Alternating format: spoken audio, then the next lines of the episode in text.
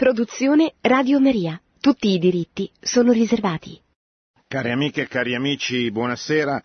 Dedichiamo questo martedì alla presentazione di un'omelia che il Papa ha tenuto pochi giorni fa, venerdì 11 novembre, durante la messa che celebra tutte le mattine a Santa Marta.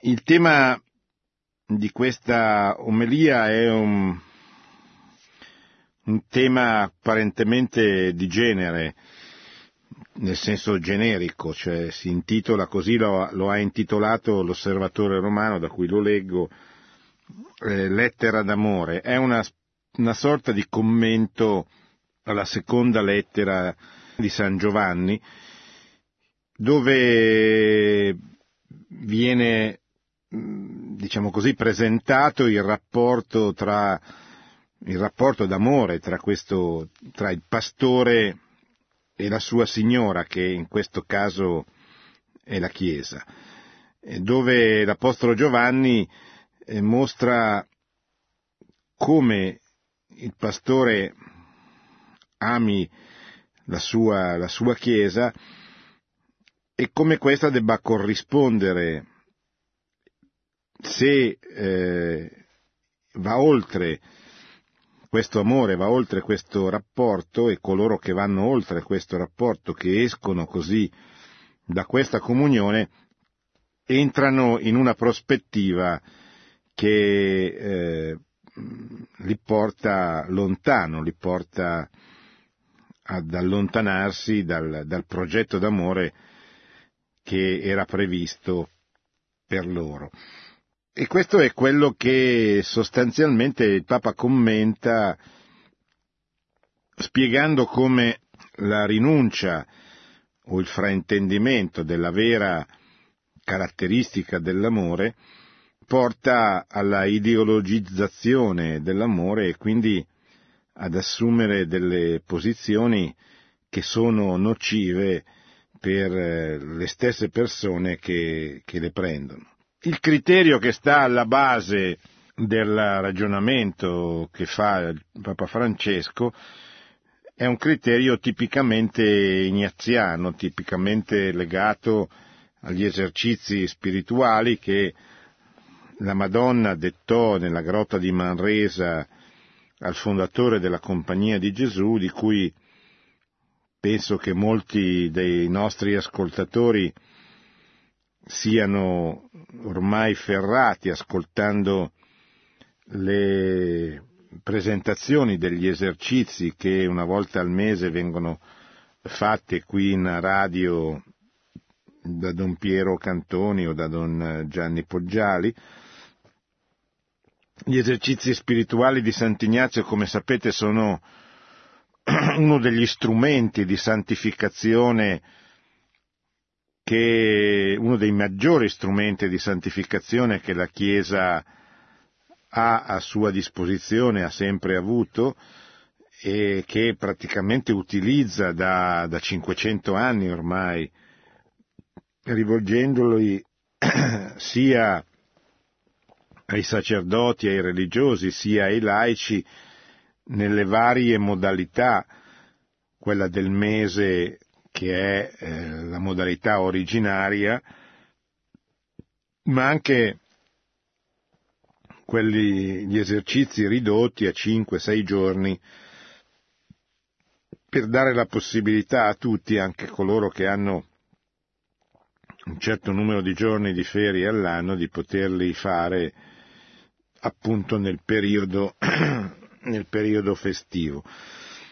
E una delle contemplazioni degli esercizi, l'ultima per la verità, eh, quella più bella perché è come il coronamento degli esercizi spirituali, che si chiama contemplazione per ottenere l'amore e per uscire dagli esercizi con eh, la volontà, il desiderio di comunicare questo amore nei confronti di Dio scoperto o riscoperto e diciamo così fatto crescere durante il periodo degli esercizi questa contemplazione ricorda un, un punto molto concreto. Dice eh, Sant'Ignazio che l'amore consiste molto di più nei fatti che nelle parole, invitando appunto colui che ama ad amare concretamente, con dei gesti concreti, con eh, delle manifestazioni concrete. Perché? Perché è facile parlare, è facile dire ti voglio bene, ti amo, ti adoro, ma poi è più difficile passare a vie di fatto, cioè manifestare questo amore nella concretezza della, della vita. E questo spiega il Papa in questa omelia perché eh, il cristianesimo è una religione estremamente concreta, tanto concreta da far sì che il creatore, il creatore dell'uomo degli uomini del mondo, abbia voluto redimere gli uomini che si sono ribellati alla sua creazione facendosi uomo. Questo noi non dobbiamo mai dimenticarlo, lo diamo un po' per scontato, ma il mistero dell'incarnazione è il più grande mistero del cristianesimo, proprio perché è stupefacente immaginare che un Dio diventi un uomo per salvare l'uomo e sia assuma tutti i peccati morendo innocente su una croce per poi risorgere. Cioè Dio che diventa uomo è una cosa che eh, stupisce gli ascoltatori di questa, cateche- di questa ipotetica catechesi. Me lo spiegava anche un amico sacerdote albanese che mi diceva quando le persone che vengono a catechismo, anche di religione musulmana, e ci vengono volentieri perché riconoscono come in Albania, in Kosovo, le radici siano le radici della popolazione, della storia di questi paesi siano sostanzialmente radici cristiane, che loro in qualche modo riconoscono, però quando arrivo a presentare loro l'Eucarestia, cioè il, il Dio che si fa carne, che si fa pane, che entra dentro di noi, che è un'espressione di questo grande mistero dell'incarnazione, Dio si è fatto uomo, e loro non ce la fanno, cioè fanno fatica a comprendere, anche perché hanno ricevuto questa educazione islamica del Dio totalmente altro, che, di cui si sottolinea soltanto l'onnipotenza e non eh, l'amore, l'amore al punto da, da assumere le caratteristiche dell'uomo, da, da, da, lasciarsi uccidere, ma anche dall'essere, dal voler essere un bambino, dal voler essere un uomo in tutto simile a tutti gli altri uomini, tranne che, che nel peccato. E allora il Papa dice in questa omelia, eh, il nostro amore deve essere concreto così come concreta è la nostra, la nostra fede, che, ha, che, si, che si avvale, che si appoggia, che si, si fonda sul mistero appunto della, dell'incarnazione.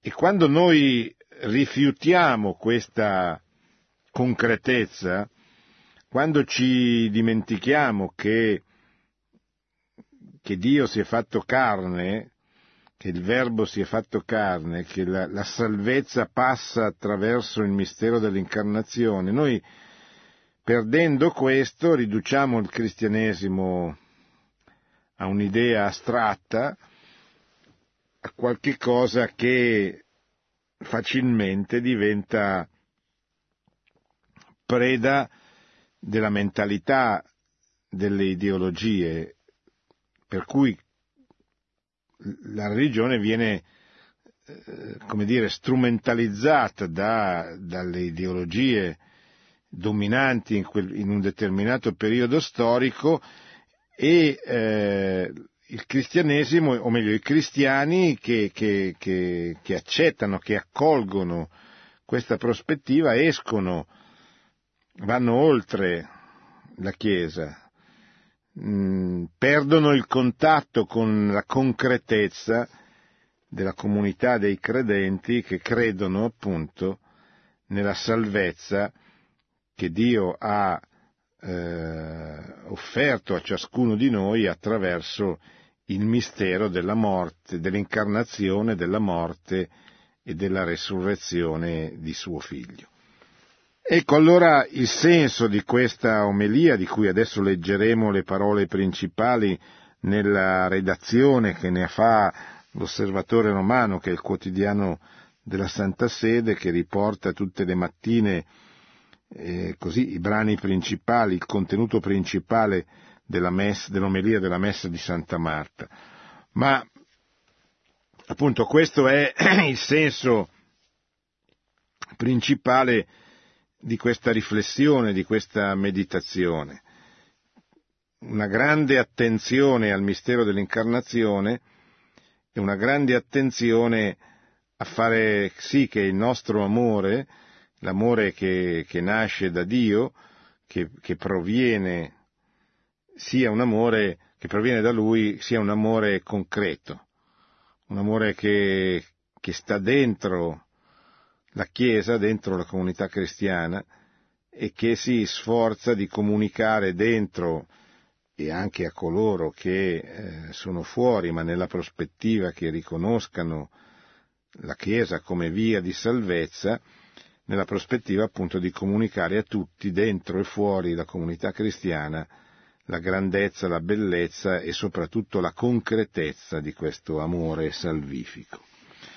L'amore cristiano, leggiamo, è sempre concreto, con tanto di opere di misericordia, perché ha come unico criterio l'incarnazione di Cristo. Per questa ragione non si deve cadere nel seducente processo di intellettualizzare e ideologicizzare che scarnifica l'amore, arrivando così al triste spettacolo di un Dio senza Chiesa, di un Cristo senza Chiesa, di una Chiesa senza popolo. È proprio dal rischio di credere a un amore da romanzo, da telenovela, queste sono parole di Papa Francesco, un amore mondano, filosofico, astratto e soft, che il Papa mette in guardia, mette in guardia dal trasformare l'amore di Cristo, l'amore che nasce eh, che è presente, che si, si esprime nell'incarnazione, proprio da questo rifiuto nasce l'amore da romanzo o da telenovela, l'amore mondano o filosofico. Per la sua riflessione Francesco ha preso le mosse dal passo della seconda lettera di Giovanni, che, proposto, che era proposto dalla liturgia di quel giorno. Sembra una lettera, dice il Papa, di un innamorato. È il dialogo di amore fra il pastore e la sua sposa, la Chiesa. Un dialogo tanto delicato, dice il Papa, tanto rispettoso, a tal punto che l'Apostolo chiama la Chiesa Signora eletta da Dio. Con questo titolo pieno di amore, dunque, il pastore si rivolge alla Chiesa. E sempre, con tanta delicatezza, ricorda che camminare nell'amore è il comandamento che abbiamo ricevuto dal Signore. Si legge infatti nella lettera di Giovanni, E ora prego te, Signora, non per darti un comandamento nuovo, ma quello che abbiamo avuto dal principio, che ci amiamo gli uni con gli altri. È un invito a camminare nell'amore. Ma è davvero con tanta mitezza e con tanto rispetto che il pastore si rivolge alla sua Chiesa e alla sua sposa. Ma di quale amore si tratta? si chiede Papa Francesco. Perché questa, questa parola, spiega, oggi è usata, ma sempre è stata usata per tante cose. Questo amore, questo amore, questo amore.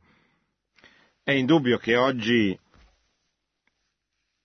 sempre, ma in modo particolare oggi, negli ultimi decenni, la parola amore è abusata, è usata per eh, indicare cose che con l'amore, con la, il vero amore hanno ben poco a che vedere. È l'amore delle proprie passioni, del proprio egoismo, è l'amore della pornografia, è l'amore, l'amore della commercializzazione del corpo, dell'abuso del proprio e dell'altrui corpo. Forse in un'altra stagione precedentemente il 1968, la rivoluzione culturale dei costumi, la rivoluzione sessuale di quegli anni, forse la parola non veniva proprio usata. C'era come una sorta di ritrosia a esprimere, a manifestare il proprio amore verso qualcuno o verso qualcosa era una forma di, eh, così, di paura ad esternare i propri sentimenti. Era un mondo molto duro, quello che precede il 68, molto, dove gli uomini erano molto impegnati a ricostruire quel tessuto sociale, politico, culturale, economico, che la guerra aveva distrutto, che le ideologie avevano distrutto. E gli uomini, gli uomini della ricostruzione dopo la guerra erano impegnati a tempo pieno a ricostruire, a ricostruire per sé, per le rispettive famiglie, una condizione di vita migliore che permettesse loro di lavorare ma anche di dedicarsi ai figli, alla famiglia, di avere una casa, di migliorare il proprio lavoro, di migliorare il proprio tenore di vita da tutti i punti di vista. Erano gli anni del boom economico, erano gli anni in cui nascevano ancora eh, tanti bambini l'Italia era un paese in ripresa, forse meno dal punto di vista spirituale di quello che invece era in ripresa dal punto di vista eh, materiale, economico, sociale, professionale, lavorativo. Erano gli anni in cui un allora giovane teologo, Joseph Ratzinger, scriveva parlando della sua, della sua Baviera che i cattolici erano diventati pagani. E negli anni 50 questo articolo che, di cui si è persa traccia ma che è stato ritradotto e che verrà pubblicato nel, mese, nel prossimo numero, nel mese di gennaio dalla rivista cristianità, il Papa, cioè colui che sarebbe diventato il Papa, diceva oggi la metà dei tedeschi dei de, della Baviera non viene in chiesa, la metà, quindi figuriamoci come era già diverso rispetto ad oggi. Ma quella metà che viene non si può dire che sia cristiana perché ha una mentalità pagana cioè ha eh, mantenuto delle forme, delle espressioni di, di, di cristianesimo, di abitudini cristiane, ma ha perso il senso dell'essere cristiano, il senso autentico, la profondità dell'essere cristiano. E questo per dire che già allora, anni 50, nella cattolicissima Baviera, che era un po' la Brianza, la, la Vandea della, della Germania, c'era questo clima che i più accorti cominciavano ad avvertire di cristianizzazione, di secolarizzazione profonda che eh, già la Baviera degli anni 50 sperimentava. E quindi, come allora l'amore doveva essere riempito di valori, di significati, di, di, di riferimenti importanti, così è oggi. Perché questa parola, soprattutto dopo gli anni del 1968, se prima non era usata, perché l'uomo e anche la donna erano così impegnati a ricostruire che spesso non avevano il tempo quasi di porsi certe domande, la stessa parola verrà interpretata male, verrà strumentalizzata, diventerà oggetto di una straordinaria campagna di scristianizzazione che partirà appunto dalle rivolte culturali del, del 1968. E allora si parlerà di amore, ma l'amore diventerà sempre più il soddisfacimento delle proprie passioni, dei propri desideri, delle proprie ambizioni. Tanto che le chiese cominceranno a svuotarsi, soprattutto i giovani non riusciranno a far fronte a quel movimento di contestazione politica, sociale, culturale e anche religiosa, soprattutto morale, soprattutto intorno alla rivoluzione sessuale che esploderà nel 68 e continuerà ancora per, per molti anni. E questo porterà a come dire, a una ideologizzazione dell'amore. L'amore verrà sradicato dalla Bibbia, dalla Sacra Scrittura, dalla Chiesa e diventerà eh, così l'amore ideologico di se stessi attraverso lo sfruttamento degli altri, soprattutto attraverso quella rivoluzione sessuale contro la famiglia che avrà nella, nel periodo degli anni relativi alla contestazione del 68, gli anni più forti di, di, dove questo processo entrerà più in, in profondità nel corpo sociale. Quindi di quale amore si tratta? E molta attenzione, non parliamo mai a vanvera inutilmente di amore come se fosse una parola che va bene per tutte le stagioni. Eh, non è così, eh, usiamola con parsimonia questa parola che è fonte di tanti equivoci. Ma vediamo che cosa ci dice il Papa a proposito. L'amore, per esempio, di un romanzo, di una telenovela, è amore, si, si interroga il Papa. Oppure l'amore teorico, quello dei filosofi, è amore. È chiaro che noi viviamo alla luce di un mistero, il mistero dell'amore per, per, eccellenza, che è il mistero dell'incarnazione. Quindi facciamo fatica a capire tutte le altre manifestazioni dell'amore. Nella sua lettera San Giovanni, continua il Papa, esprime le parole del pastore, la sua sposa, alla Chiesa, e le dice di stare attenta. Sono apparsi nel mondo molti seduttori che propongono un altro amore o un'altra spiegazione dell'amore e anche un'altra spiegazione dell'amore cristiano, perché per loro è così.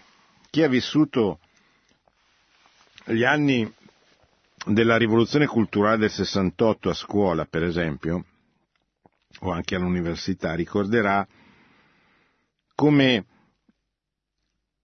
la trasformazione della parola amore, che aveva ancora tutto sommato un'origine strettamente legata al cristianesimo, alla religione, diventerà dentro la rivoluzione sessuale, la rivoluzione del femminismo, il ripudio dei tabù, dei cosiddetti tabù della morale cristiana, perché si cominciò a ragionare nei termini che il corpo è mio e lo gestisco come, come voglio, il famoso slogan delle femministe. E quindi il piacere che il corpo mi può dare, perché privarmene, se è naturale che a secondare i desideri che soprattutto in una certa età della, della vita di una persona sono molto forti, i desideri cosiddetti della carne si, si esprimono con, con, molta violenza. Allora,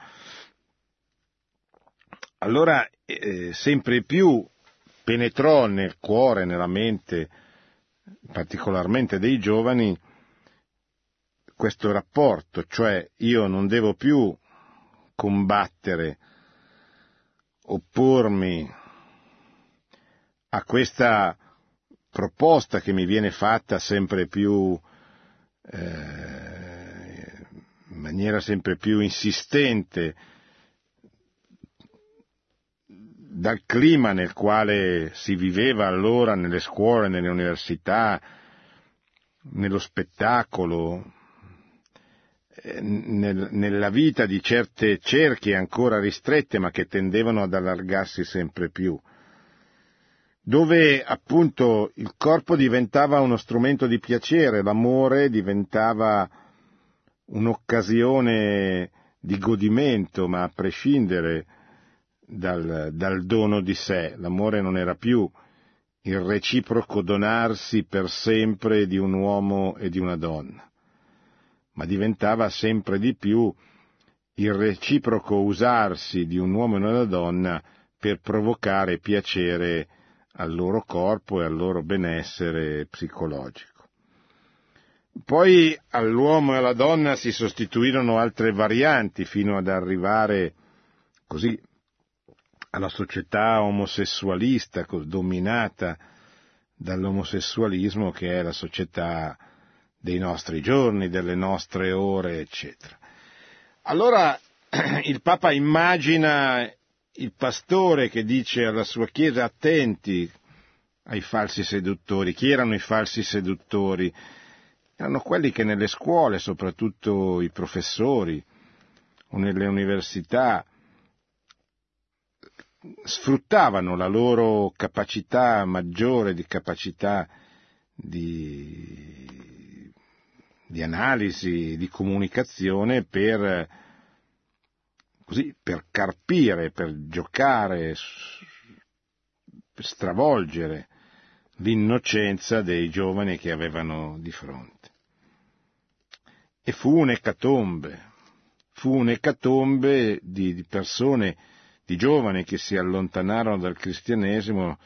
Don Luigi Giossani in, un famo, in una famosa intervista a Roby Ronza di un libro più volte ripubblicato ricorda come quella che poi sarebbe diventata Comunione e Liberazione, perdette la metà dei suoi effettivi in quegli anni, che passarono armi e bagagli nelle file del movimento studentesco. Il movimento studentesco era eh, così la frangia extraparlamentare eh, rivoluzionaria e violenta che dominava, togliendo l'agibilità, la possibilità di parola a chi non la pensava come loro nelle scuole e nelle università.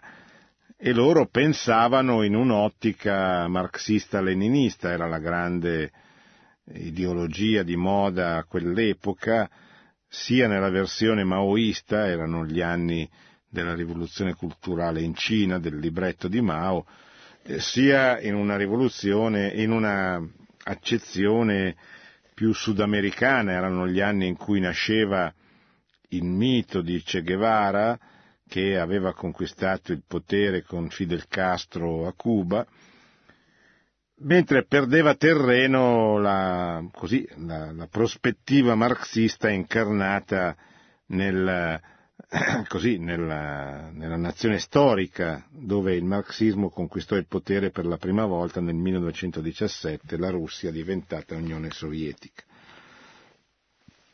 Questo amore che aveva ancora radici cristiane divenne, divenne lo strumento attraverso il quale si strapparono alla Chiesa, si tentò di strappare a una Chiesa una generazione e molti, molti, molti se ne andarono. Se ne andarono perché era piacevole vivere come veniva, come veniva suggerito dalla cultura che stava diventando dominante.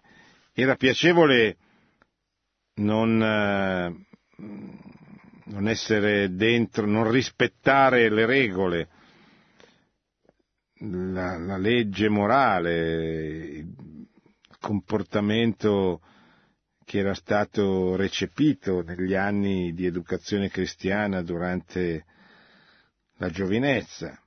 Era piacevole lasciarsi andare così a quel che piace, che un po' era lo slogan di allora, in parte ancora lo è oggi, anche se in una prospettiva direi ulteriormente peggiorata. E nel mondo cattolico, nel mondo in generale, pochi capivano quello che stava succedendo e la portata, l'enorme portata devastante di questa rivoluzione culturale, di questa infatuazione che strappò centinaia di migliaia di giovani alla vita della Chiesa, Molti di essi passarono poi attraverso le esperienze drammatiche del terrorismo o, o della droga, perché c'era la soluzione violenta all'esterno, ma c'era anche la soluzione intimistica, diciamo così, l'esito intimistico di questo distacco dai valori, dalla fede cristiana, eccetera. Il criterio dell'amore cristiano, dice ancora il Papa, è l'incarnazione del Verbo. San Giovanni è esplicito in proposito. Sono apparsi nel mondo infatti molti seduttori, dice, che non riconoscono Gesù venuto nella carne. E continua, ecco il seduttore e l'anticristo.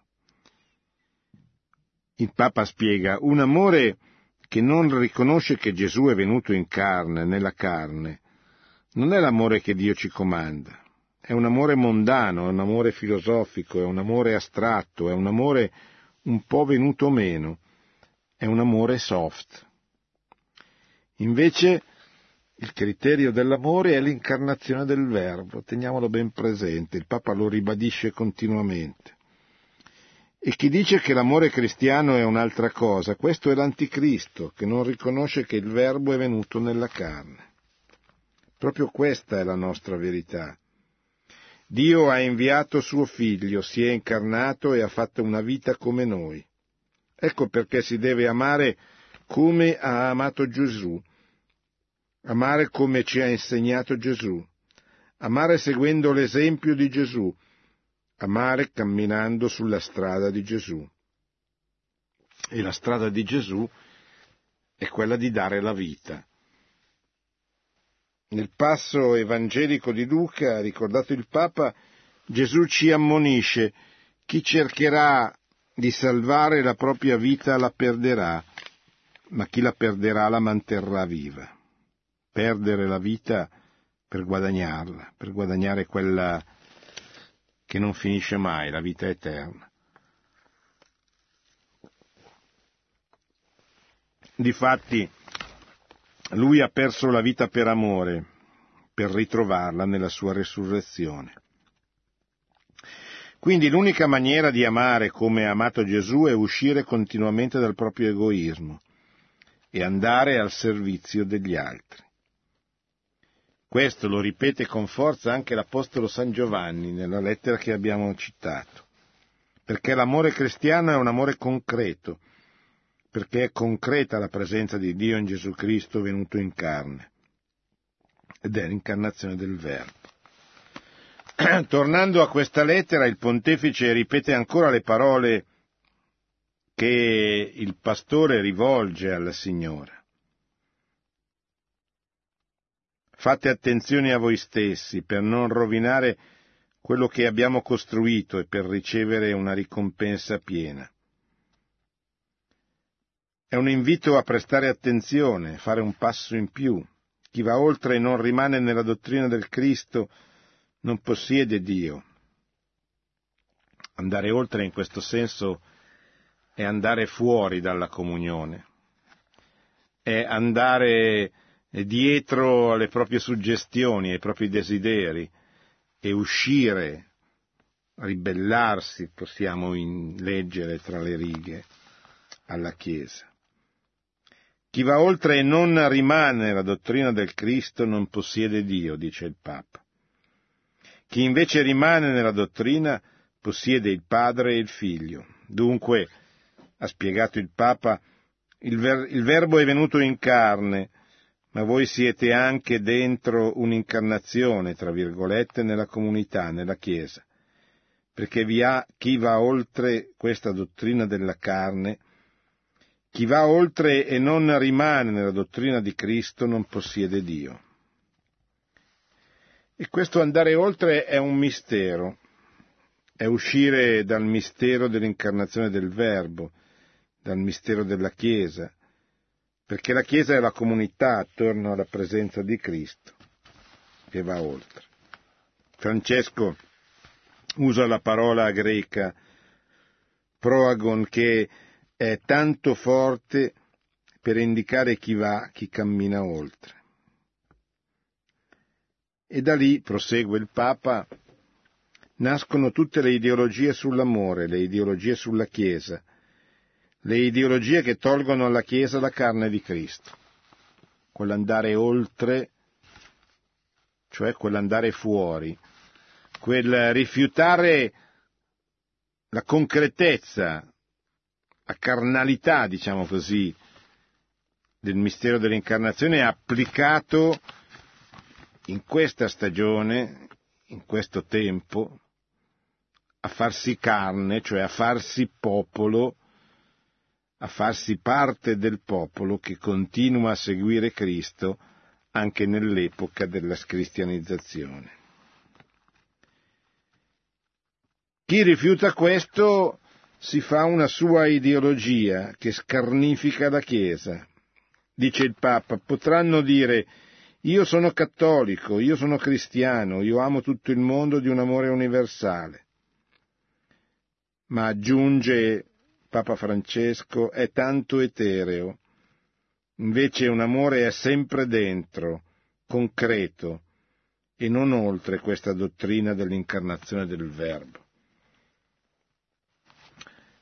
L'amore è sempre concreto e si manifesta nella concretezza delle relazioni.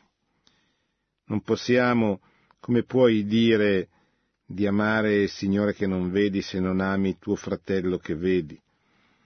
Come puoi dire di essere veramente cristiano se non riesci a capire che qualcosa di concreto devi fare per esprimere, per manifestare la tua fedeltà a Cristo, il tuo amore a Cristo attraverso l'aiuto alle persone che ne hanno particolarmente bisogno. Ed è un bisogno non solo materiale e non tanto materiale nel nostro paese, o perlomeno non ancora, ma è l'amore per i nostri fratelli, per la confusione nella quale si trovano, per la litigiosità che anima il mondo di oggi, dove tutti litigano gli uni contro gli altri, quasi senza sapere il perché. Un tempo si litigava per grandi ideali, che erano sbagliati come erano sbagliate le ideologie che infettavano l'aria negli anni 70, 80, pensate al terrorismo, al terrorismo marxista, alle brigate rosse, al terrorismo che reagisce contro questo clima. Pensate a quanto fosse difficile poter esprimere pubblicamente la propria fede in Gesù Cristo, figlio di Dio e Salvatore degli uomini, in una scuola o in una università di quegli anni terribili, quegli anni 70. Ebbene, questo tempo è passato, ma non è passato perché è migliorato, è passato perché quella stagione non è più ripetibile. Il cristiano è colui che vede queste cose e si fa carico di opporsi. Si alza in piedi e dice io non ci sto. Poi fa quello che può. Cristiano può anche essere quello che, che se ne esce, come fece San Benedetto fondando i monasteri, che esce dal clima di questo mondo perché, come San Benedetto, non riesce più a starci. Oppure il cristiano è quello che sta dentro questo mondo e cerca di costruire attraverso le relazioni con gli altri la premessa di un mondo migliore, di un mondo rispettoso della legge di Dio di un mondo rispettoso di tutto quello che il cristianesimo ci insegna. Ecco perché il Papa indica tre strade che portano all'errore, una, un Dio senza Cristo, pensate al razionalismo massonico, ma soprattutto al razionalismo, all'idealismo in campo filosofico quel pensare al grande architetto dell'universo che non può incarnarsi in un uomo, non può morire e risorgere.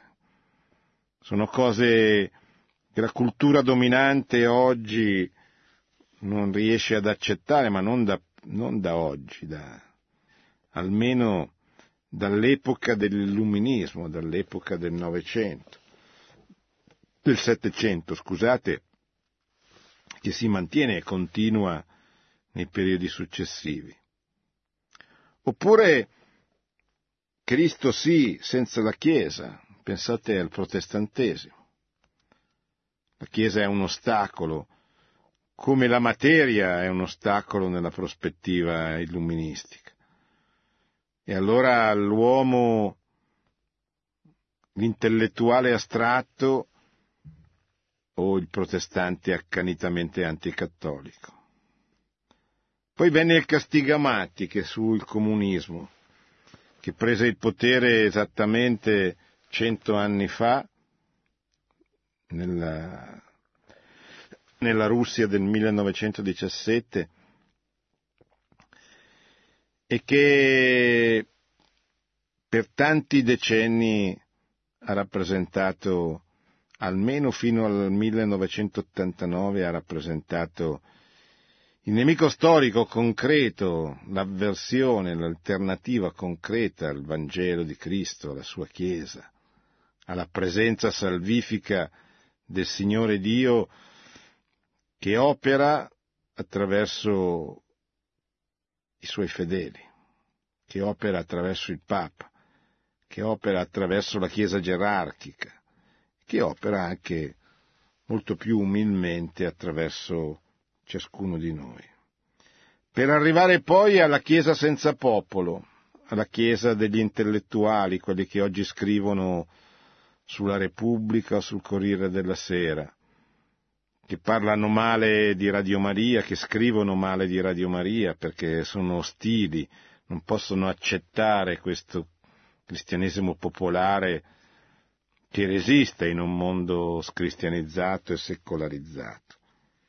Parlano per una cerchia ristretta, il popolo non li legge e non li capisce, ma fanno comunque del male, perché penetrano nei giudizi, creano sconcerto e alimentano un clima di, avvele, di, di velenosità che è un po' la caratteristica del nostro tempo dopo le ideologie.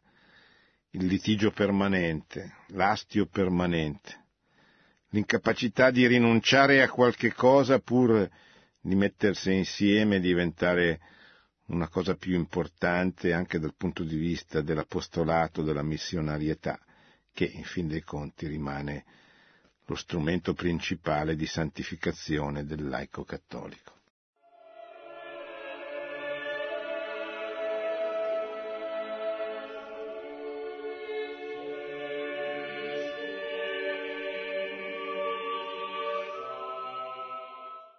Pronto? Pronto? Prego. Eh, buonasera professore, sono Marco da Roma. Sì, buonasera Marco. Buonasera, io volevo ringraziarla per questa bella esposizione sul tema dell'amore anche in un contesto di eh, cristianizzazione. Eh, volevo fare due brevi punti. Il primo, eh, diciamo, uh, come dire, mh, mm, io condivido assolutamente tutto quello che lei ha detto anche sulla cristianizzazione, sulla, sull'episodio del comunismo, sulla vicenda del comunismo sul, sull'anticlericalismo, eccetera. Secondo me però, se mi posso umilmente permettere di suggerire anche un aggiornamento dell'analisi ormai a distanza di quasi 30 anni dalla caduta del muro di Berlino, io credo che, come d'altra parte fa anche il Santo Padre con il suo magistero, dobbiamo iniziare a non aver paura a, a, di, di passare per comunisti o per socialisti anche nel denunciare mh, il capitalismo globale che ha causato la crisi degli ultimi dieci anni, eh, che ha causato guerre che hanno creato la nascita dell'ISIS in alcuni paesi, che crea catastrofi ambientali, che con lo spread eh, crea delle veri e proprie ricatti nei confronti dei governi in cui noi ormai siamo del tutto espropriati della nostra sovranità. E volevo chiederle se a parte diciamo, la, le, le, preziose, illuminanti e illuminate riflessioni del Santo Padre, le risulta che la Chiesa comunque sia, sia attenta a questo, perché c'è una Chiesa fatta anche di, di preti, di periferia, eh, non dico di teologia della liberazione, però di un movimento che sia attento non solo nella carità, nell'aiutare, ma anche proprio culturalmente nell'elaborare un'alternativa a questo a questo sistema.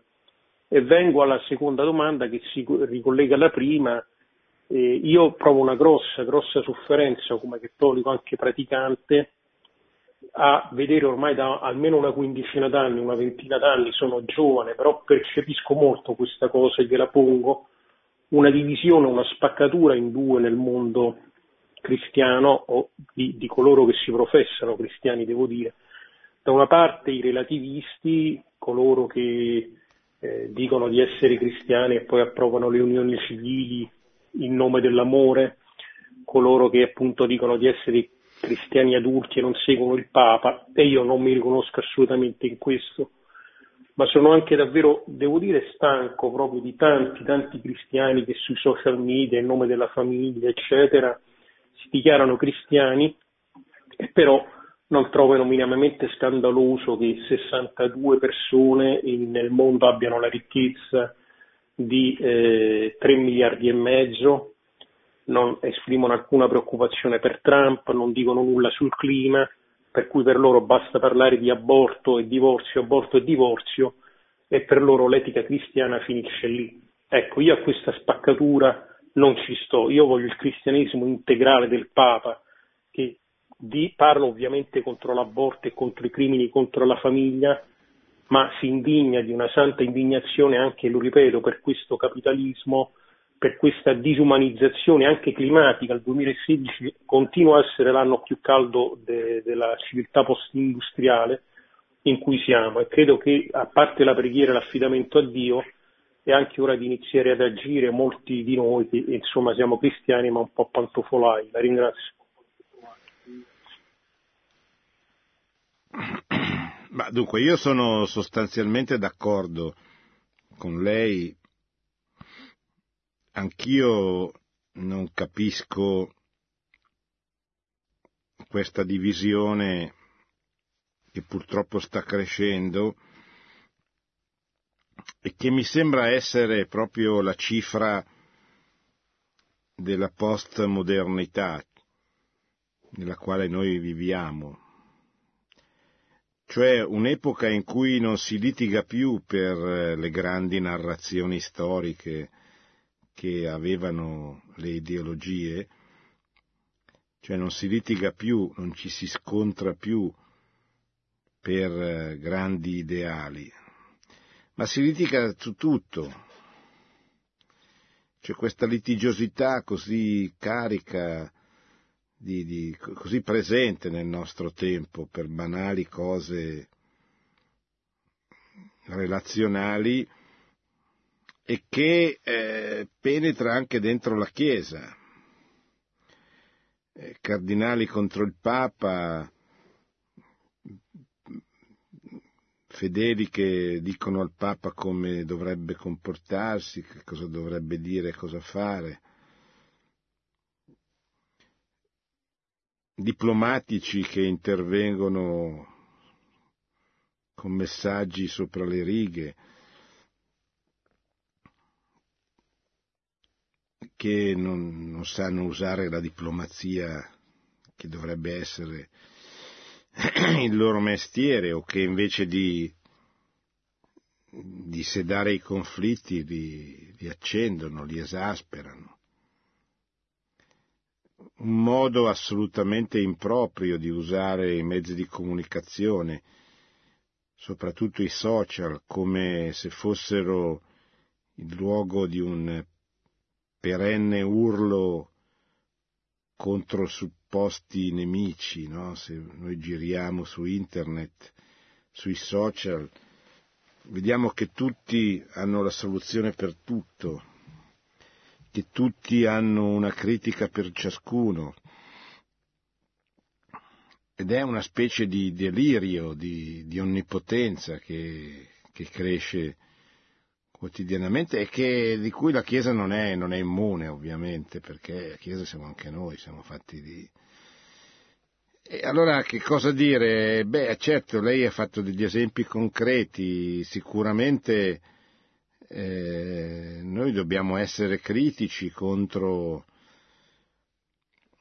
questa globalizzazione finanziaria che non ha eh, aiutato, se non in misura ridottissima, i popoli poveri a crescere, in compenso ha ridotto alla povertà i ceti medi di tanti paesi mondo occidentale che non, non funziona,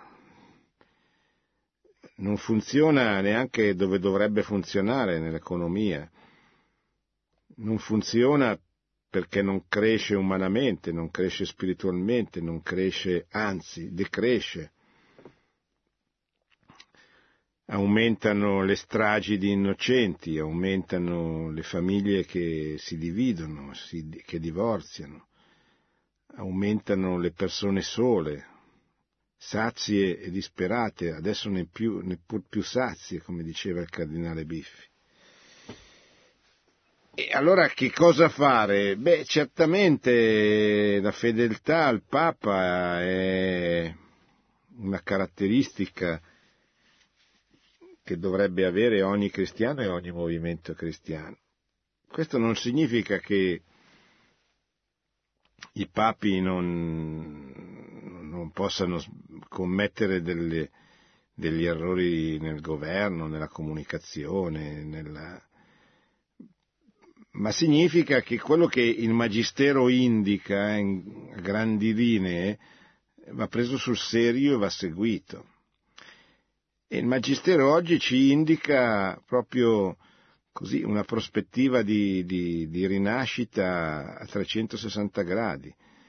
Cioè quello che abbiamo sperimentato nella modernità e nella postmodernità non funziona.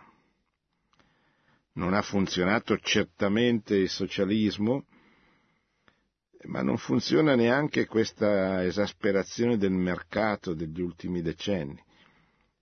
Credo che lo abbia sottolineato un ex ministro della Repubblica Italiana, Giulio Tremonti, in queste ore, riprendendo una tesi un suo, del suo ultimo libro. Cioè il mercato non è un idolo, se diventa un idolo diventa un'ideologia, se diventa un'ideologia non funziona più. Se è il luogo della libertà dove così ci si scambia i prodotti è un conto. Eh, se diventa l'idolo, eh, invece che, che, essere di aiuto è di inciampo, eccetera. Allora non si tratta di diventare socialisti, che sarebbe il rimedio peggiore del male, ma si tratta di di rispettare quei principi fondamentali del buon governo, del buon stare insieme, che la dottrina sociale della Chiesa insegna da tempo, da sempre, la sussidiarietà e la solidarietà, tenerli insieme e cercare giorno per giorno di costruire un mondo migliore. Pronto? Sì, buonasera. Buonasera. Sono Carlo, chiamo dalla Sardegna. Sì, mi dica Carlo. Eh, in base al suo argomento trattato stasera, eh, volevo fare una piccola riflessione.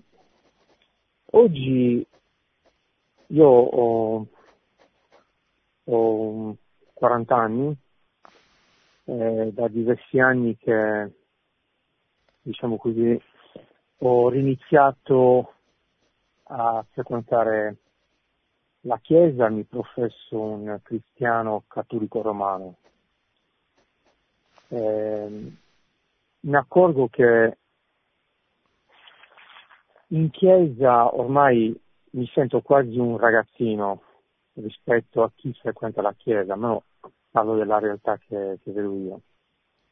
Eh, giovani non ce ne sono, ce ne sono veramente pochi, ma la cosa incredibile è che parlando sia con i giovani, perché comunque nel mio lavoro frequento tanti giovani, sia che con i miei coetanei, quello che si dice sempre è sì, credo, però non riconoscono assolutamente la Chiesa, non eh, praticano ovviamente, eh, e sembra quasi che eh, siano un po' sbandati, nel senso che non riconoscono una guida, non hanno forse un, so, un esempio più che un...